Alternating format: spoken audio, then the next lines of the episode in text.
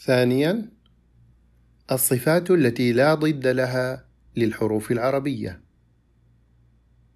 الأولى الصفير.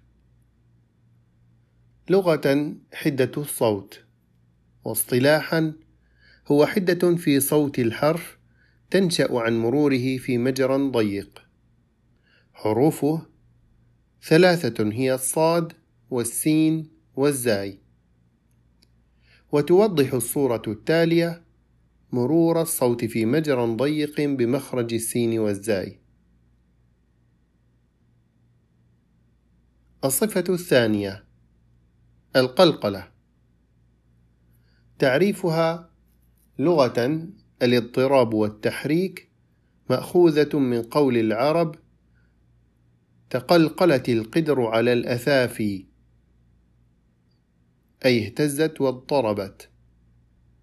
واصطلاحا هي إخراج الحرف المقلقل حالة سكونه بالتباعد بين طرفي عضو النطق دون أن يصاحبه شائبة حركة من الحركات الثلاثة. حروفها خمسة يجمعها قطب جد. سببها انحباس الصوت في مخرج الحرف المقلقل بسبب انقفاله انقفالا تاما لأن حروف القلقلة كلها شديدة مما يسبب عند نطقها ساكنة إزعاجا شديدا لجهاز النطق. فتخلص العرب من شدة هذه الحروف بإخراجها بالتباعد بين طرفي عضو النطق لا بتصادمهما وهو القلقلة. آلية القلقلة ذكرنا سابقا أن الحروف الساكنة تخرج بالتصادم بين طرفي عضو النطق ولكن حروف القلقلة الساكنة ليست كذلك بل تخرج بالتباعد بين طرفي عضو النطق مشبهة في ذلك الحروف المتحركة ولكن دون أن يصاحبها انفتاح للفم أو انضمام للشفتين أو انخفاض للفك السفلي. فبإدراكنا لما تقدم نفهم دقة علمائنا من أئمة التجويد حيث انتقوا لهذه الظاهرة الصوتية من كلام العرب اسم القلقلة لأنها كما تقدم الحركة الاضطرابية أي حالة بين الحركة والسكون. فالحرف الساكن المقلقل ليس ساكنا تماما كبقية الحروف الساكنة. لخروجه بالتباعد بين طرفي عضو النطق مشبها في ذلك الحروف المتحركة. كما أنه ليس متحركا لأنه لا يصاحبه عند النطق به انفتاح للفم ولا انضمام للشفتين ولا انخفاض للفك السفلي. وبهذا يتضح أنه لا صحة لما ذكره بعض المحدثين في كتبهم ممن ألف في التجويد من ميل القلقلة إلى حركة من الحركات بأن تتبع ما قبلها أو ما بعدها أو تكون أقرب إلى الفتح مطلقا. إذ أن هذا العمل هو تبعيض للحركة وهذا الأمر يسمى عند القراء روما أو اختلاسا. ولم يقل أحد إن القلقلة واحد من هذين.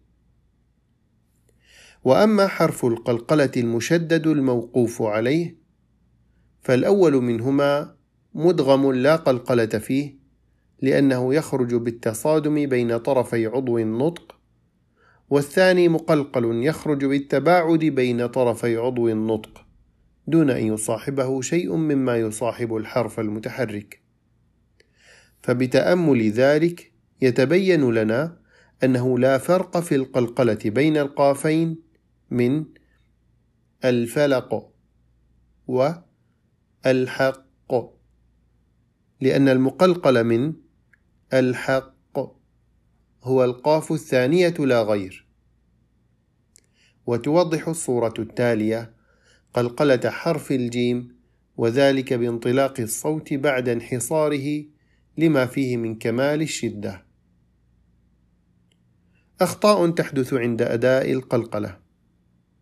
واحد خلط صوتها بحركة من الحركات الثلاث. اثنان ختم صوتها بهمزة. فنسمع أحيانا من بعض المبتدئين قلقلة الدال هكذا.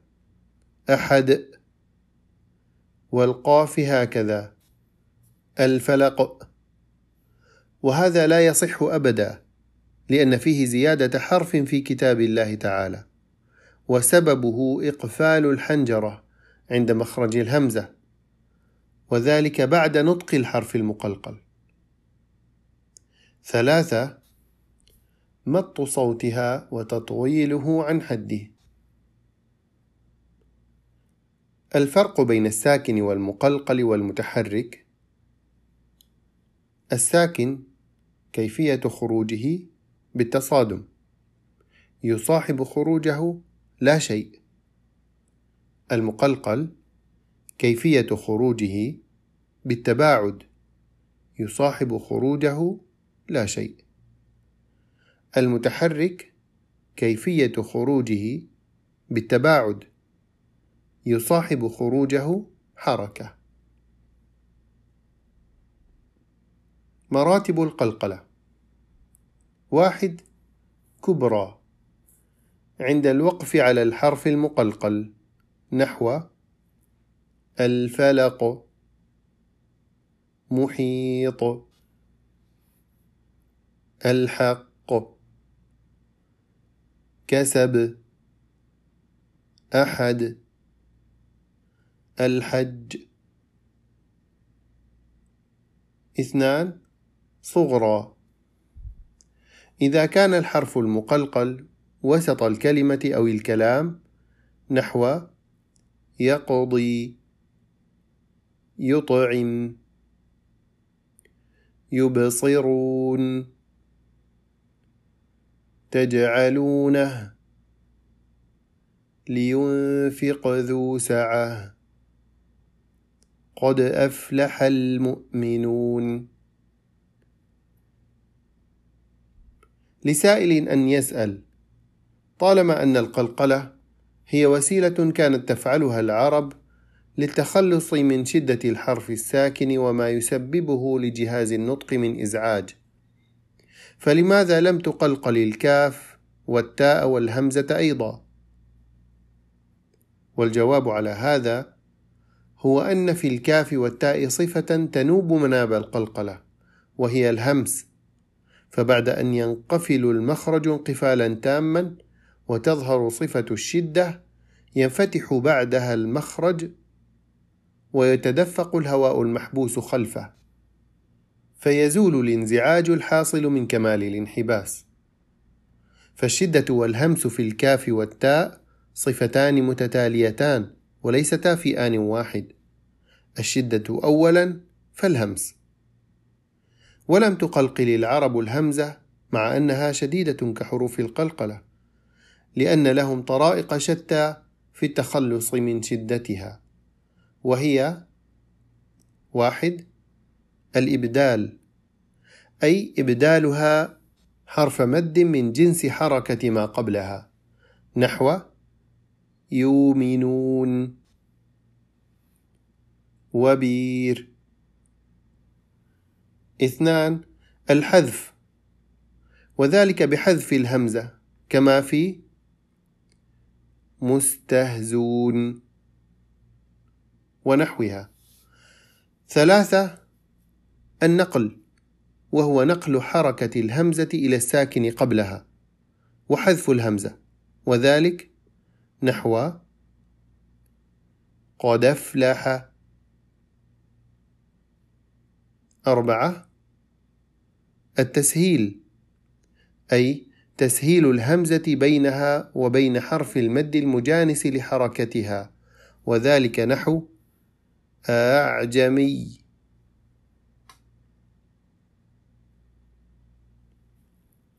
الصفة الثالثة التكرير. لغة إعادة الشيء أكثر من مرة. واصطلاحا ارتعاد طرف اللسان بالراء ارتعادا خفيا نتيجة ضيق مخرجها. وليحذر القارئ من المبالغة في التكرير المؤدي إلى ظهور أكثر من راء. ويكون ذلك بعمل تقعر صغير في طرف اللسان يخرج منه جزء الصوت. والصورة التالية تبين مخرج الراء. الصفة الرابعة. التفشي. لغة الانتشار والاتساع. واصطلاحا هو انتشار صوت الشين من مخرجه حتى يصطدم بالصفحة الداخلية للأسنان العليا والسفلى. والصورة التالية توضح ذلك. الصفة الخامسة. اللين. لغة السهولة واصطلاحا صفة أطلقت على الواو والياء الساكنتين المفتوح ما قبلهما بسبب سهولة جريهما في المخرج وذلك نحو خوف الموت وقريش والصيف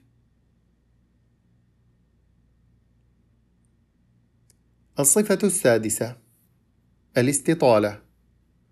لغة الامتداد. واصطلاحا اندفاع اللسان قليلا إلى الأمام بعد اصطدامه بمخرج الضاد حتى يلامس رأس اللسان أصول الثنيتين العليين وذلك تحت تأثير الهواء المضغوط خلف اللسان. وتوضح الصورة التالية مكان الضغط الواقع من حافتي اللسان على الصفحة الداخلية للأضراس العليا المربعات الزرقاء وتشير المربعات الصفراء إلى منطقة التلامس. الصفة السابعة الانحراف لغة الميل والعدول واصطلاحا ميل صوت الحرف لعدم كمال جريانه بسبب اعتراض اللسان طريقه. حرفاه اللام والراء. الفرق بين انحراف اللام والراء. يكون انحراف صوت اللام إلى جانبي طرف اللسان لاعتراض الطرف طريق اللام. أما الراء فبالعكس ينحرف الصوت بها من جانبي طرف اللسان إلى وسطه وتوضح الصورة التالية الانحراف في اللام. الصفة الثامنة الغنة. هي صوت يخرج من الخيشوم وتكون تابعة للنون والميم. والكلام هنا لا على أصل الغنة فإنه لا تخلو نون ولا ميم منها كما تقدم في بحث المخارج وإنما على الغنة المطولة فهي بهذا المط صارت صفة للنون والميم في بعض أحوالهما. وتوضح الصورتان التاليتان الغنة في النون والميم. مراتب الغنة للغنة أربع مراتب هي واحد أكمل ما تكون في النون والميم المشددتين والمدغمتين. نحو آمنا و محمد وكم من فئة وخيرا يره. من ولي ولا واق من مال اركب معنا. اثنان كاملة وهي أقصر من السابقة بقليل وتكون في النون والميم المخفاتين نحو ولمن صبر. منثورا. هم بارزون. من بعد. ثلاثة. ناقصة. وتكون في النون والميم الساكنتين المظهرتين. نحو. أنعمت عليهم غير.